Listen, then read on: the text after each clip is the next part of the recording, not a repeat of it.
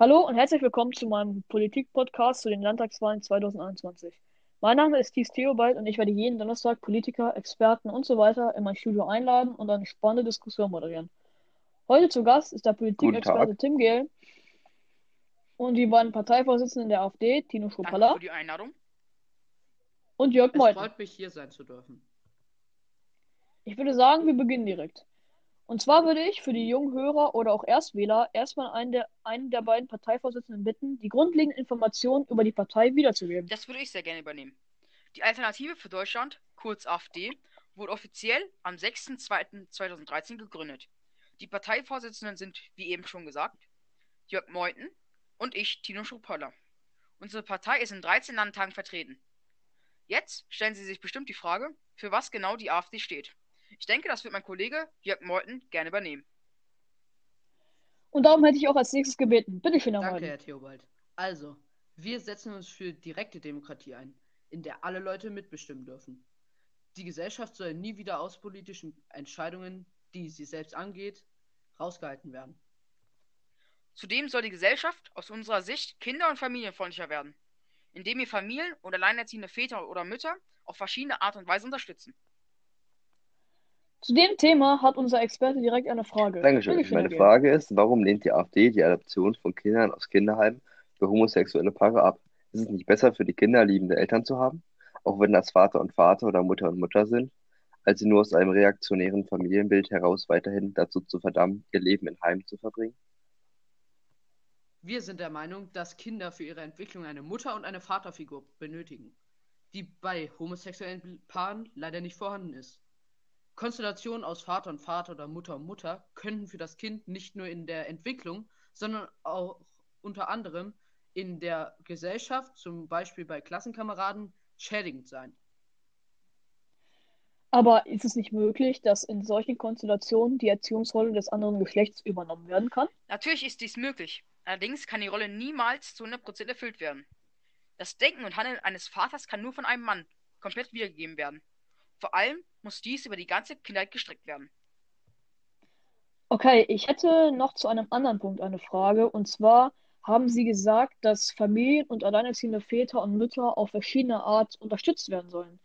Wie wollen Sie dieses Versprechen Wir halten? wollen dies umsetzen, indem wir uns für eine steuerliche Entlastung der Familien durch Familiensplitting einsetzen. Konkret bedeutet das, dass das Familieneinkommen vor der Versteuerung auf die Familienmitglieder verteilt wird. So wird die Steuerlast insgesamt gesenkt. Je mehr Kinder man hat, desto weniger Steuer zahlt man. Außerdem sollen Steuerbenachteiligungen von Trennungs- und Scheidungsfamilien beseitigt werden. Wir setzen uns auch für Väter ein, die ihre Kinder trotz einer Scheidung sehen möchten. Wir möchten daher die Rechte der Väter verteidigen und erweitern. Aber kann sich der Staat in Anbetracht auf die Corona-Pandemie überhaupt finanziell leisten, dass Familien auf Dauer weniger Steuer zahlen müssen? Aus unserer Sicht ist der Staat wirtschaftlich stark genug, um diese fehlenden Steuerzahlungen zu verkraften. Auch wenn wir uns in einer sehr schwierigen und außergewöhnlichen Lage befinden, glauben wir daran, dass die Wirtschaft sich schon sehr bald erholen wird. Wir müssen an anderen Stellen sparen und dadurch die Verluste ausgleichen. Und wo genau möchten Sie das tun? Die Stabilisierung der Sozialsysteme erfordert besondere Anstrengungen.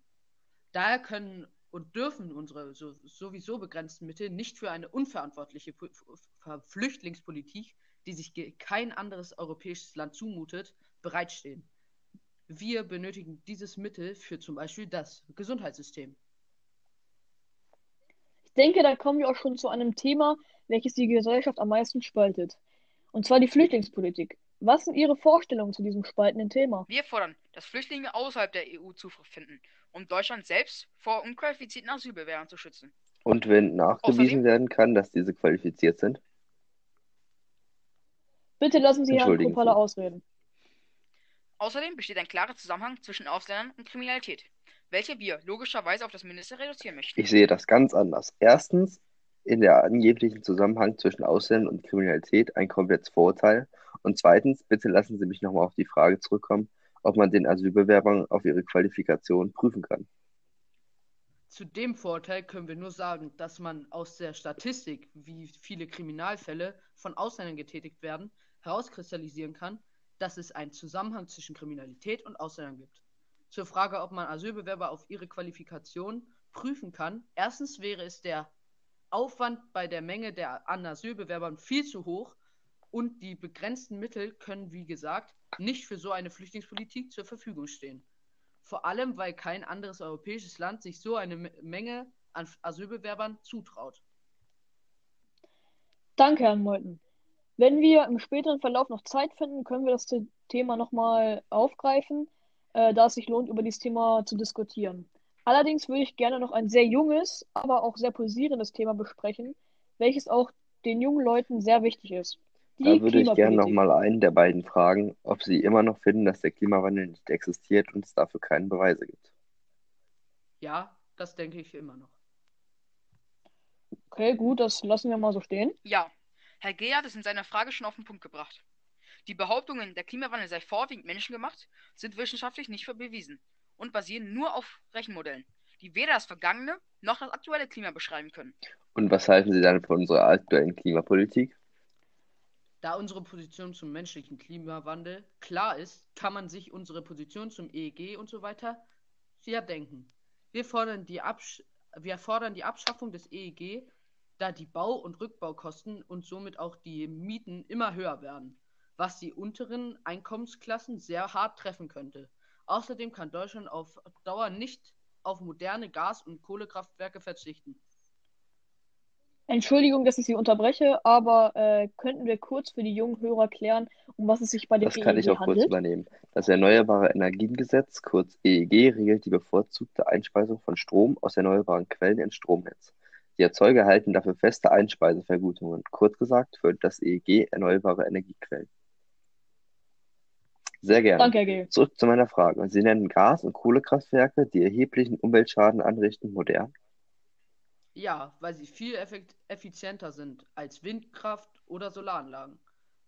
Zudem sind, wie gesagt, die Umweltschäden nicht bewiesen. Und solange das EEG noch nicht abgeschafft ist, sollen, kein, sollen keine Wind- oder Solaranlagen in Wäldern und Schutzgebieten errichtet werden und keine Vorrangflächen für diese ohne Zustimmung der betroffenen Bürger genutzt werden.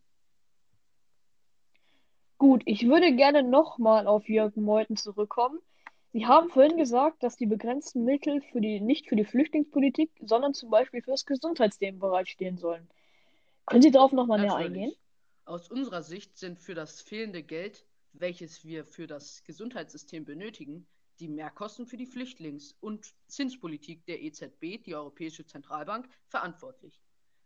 Das Geld benötigen wir vielmehr für den Aufbau vom Gesundheitssystem. Wir möchten konkret sicherstellen, dass auch ländliche Regionen medizinisch versorgt sind und sich wieder mehr Ärzte dort niederlassen. Da fordern wir auch ein länderübergreifendes Mindestperson einen länderübergreifenden Mindestpersonalschlüssel für das Pflegepersonal. Wir möchten auch, dass Therapeuten und Ärzte überwiegend in Deutschland, Deutschland ausgebildet werden oder über hervorragende Sprachkenntnisse verfügen. Da würde ich gerne nochmal einhaken. Sehr gerne. Warum müssen überwiegend die Therapeuten und Ärzte in Deutschland ausgebildet werden? Ausländische Ärzte oder Therapeuten haben sehr gute Qualifikationen, um in Deutschland den Job weiterzuführen. Das ist ganz einfach. Die Kommunikation ist ein Grundbaustein in unserer Gesellschaft. Wenn Ärzte oder Therapeuten wenig Deutsch können, kann es zu Missverständnissen kommen oder auch einfach nur extrem nervtötend für Patienten sein. Das kann auch dazu führen, dass die Praxen dann ihre Kunden bzw. Patienten verlieren, wenn sie kein Deutsch können. Wir wollen, dass wir uns untereinander astrein verstehen. Okay, wenn zu diesem Thema alle Fragen geklärt sind, würde ich zum Schluss das Thema innere Sicherheit aufgreifen. Was möchte die AfD dort erreichen bzw. umsetzen? Das ist ein sehr wichtiges Thema, was die gesamte Bevölkerung betrifft. Im Gegensatz zum Klimawandel ist die Kriminalität menschengemacht und hat Ursachen, die man bekämpfen kann. Das wollen wir tun. Der erhebliche Anteil von Ausländern, gerade bei der Gewalt- und Drogenkriminalität, führt derzeit viel zu selten zu ausländerrechtlichen Maßnahmen. Daher fordern wir die Wiedereinführung der Ausweisung schon bei geringfügiger Kriminalität. Die Möglichkeit, nicht abschiebbare Kriminelle in geeigneten Stand unterzubringen. Wir wollen aber schon ganz am Anfang ansetzen, und zwar bei der Einbürgerung Krimineller. Dafür fordern wir die Abschaffung des einklagbaren Anspruchs auf Einbürgerung und vor allem die Verschärfung der Ausschl Ausschlussgründe für Einbürgerung bei Kriminalität. In folgenden Fällen soll die erfolgte Einbürgerung zurückgenommen werden. Also eine Ausbürgerung soll erfolgen. Und zwar bei erheblicher Kriminalität in zehn Jahren nach der erfolgten Einbürgerung, bei Mitwirkung in Terrororganisationen und bei Mitwirkung in kriminellen Clans. Auch dann, wenn die Ausbürgerung dort zur Staatenlosigkeit führt. Das handelt sich aber alles wieder um Kriminalität in Bezug auf Ausländer. Möchten Sie nicht auch mal woanders ansetzen als nur bei den Ausländern? Zum Beispiel bei der öffentlichen Sicherheit? Natürlich wollen wir das. Die eben schon benannte öffentliche Sicherheit ist in unserer Ansicht nach trotz großem Einsatzes der Polizeibeamten in Bund und Ländern nicht angemessen gewährleistet. Personalmangel, strukturelle Unzulässigkeiten, unzureichende Ausrüstung und Bewaffnung treffen auf schlechte Bezahlung und zum Teil sehr schlechte soziale Absicherung. Außerdem jagen sich Bund und Länder durch sehr unterschiedliche Arbeitsbedingungen die Polizeibeamten unterschiedlich untereinander ab. Das kann so nicht weitergehen. Wir wollen eine umfassende Reformation im Polizeiwesen. Als auch einen sehr wichtigen Punkt halten wir das Waffengesetz. Unserer Ansicht nach ist dieses Gesetz ohnehin viel zu restriktiv, worunter Jäger, Sportschützen, Waffensammler und so leiden. Wir möchten daher die Sicherheit der Bürger durch einen erleichterten Erwerb des Waffenscheins für gesetzestreue Bürger erleichtern. Ja, Sie wollen die Sicherheit der Bürger steigern, indem sie sich durch Waffen sicherer fühlen, Angreifer abschrecken und im schlimmsten Falle sogar verteidigen können, nicht wahr? Genau. Glauben Sie nicht, dass die Sicherheit dadurch sogar geschwächt wird? Nehmen wir mal das Beispiel USA. Da kommt man extrem leicht an Waffen. Ich meine, dort muss man doch in dunklen, einsamen Ecken regelrecht Angst haben, dass man nicht auf waffenbesitzende Kriminelle stößt. Außerdem kann man mit dem Besitz einer Waffe doch leichtsinnig werden und aus Wut die Waffe benutzen. Ich halte es eher für gefährlich, den Erwerb vom Waffenschein zu erleichtern. Vor allem, weil Sie gesagt haben, dass Sie die Kriminalitätsrate auf Mindeste reduzieren möchten. Das klingt für mich wie ein Widerspruch. Wir sehen das anders, da nur gesetzestreue Bürger den Waffenschein leichter erwerben können. Glauben wir, dass weder die nationale Sicherheit noch die Sicherheit der Bürger gefährdet wird. Aber wie wollen Sie wissen, dass nur gesetzestreue Bürger den Waffenschein bekommen? Also wie wollen Sie das kontrollieren lassen? Das stellt für uns ein, äh, weniger ein Problem dar. Wir wollen das kontrollieren mit Hilfe des Lebenslaufes, Auffälligkeiten im Verhalten, aus welchem Elternhaus kommen die Bürger, haben sie schon Vorstrafen. Wir wollen natürlich verhindern, dass psychisch kranke Menschen oder Menschen mit Vorstrafen an Waffen gelangen. Das würde sehr gefährlich werden. Okay, ich denke, zum Thema innere Sicherheit ist jetzt auch alles geklärt. Wir sind tatsächlich soweit schon fertig. Ich danke Ihnen und hoffe, dass wir Ihnen eine spannende, aber auch informative Diskussion das geben hoffen konnten. wir auch. Wenn Sie mehr über verschiedene Parteien und Politik wissen möchten, dann hören Sie, dann hören Sie doch nächsten Donnerstag wieder rein. Dort haben wir wieder ganz besondere Tschüss. Gäste im Studio. Bis dann. Tschüss.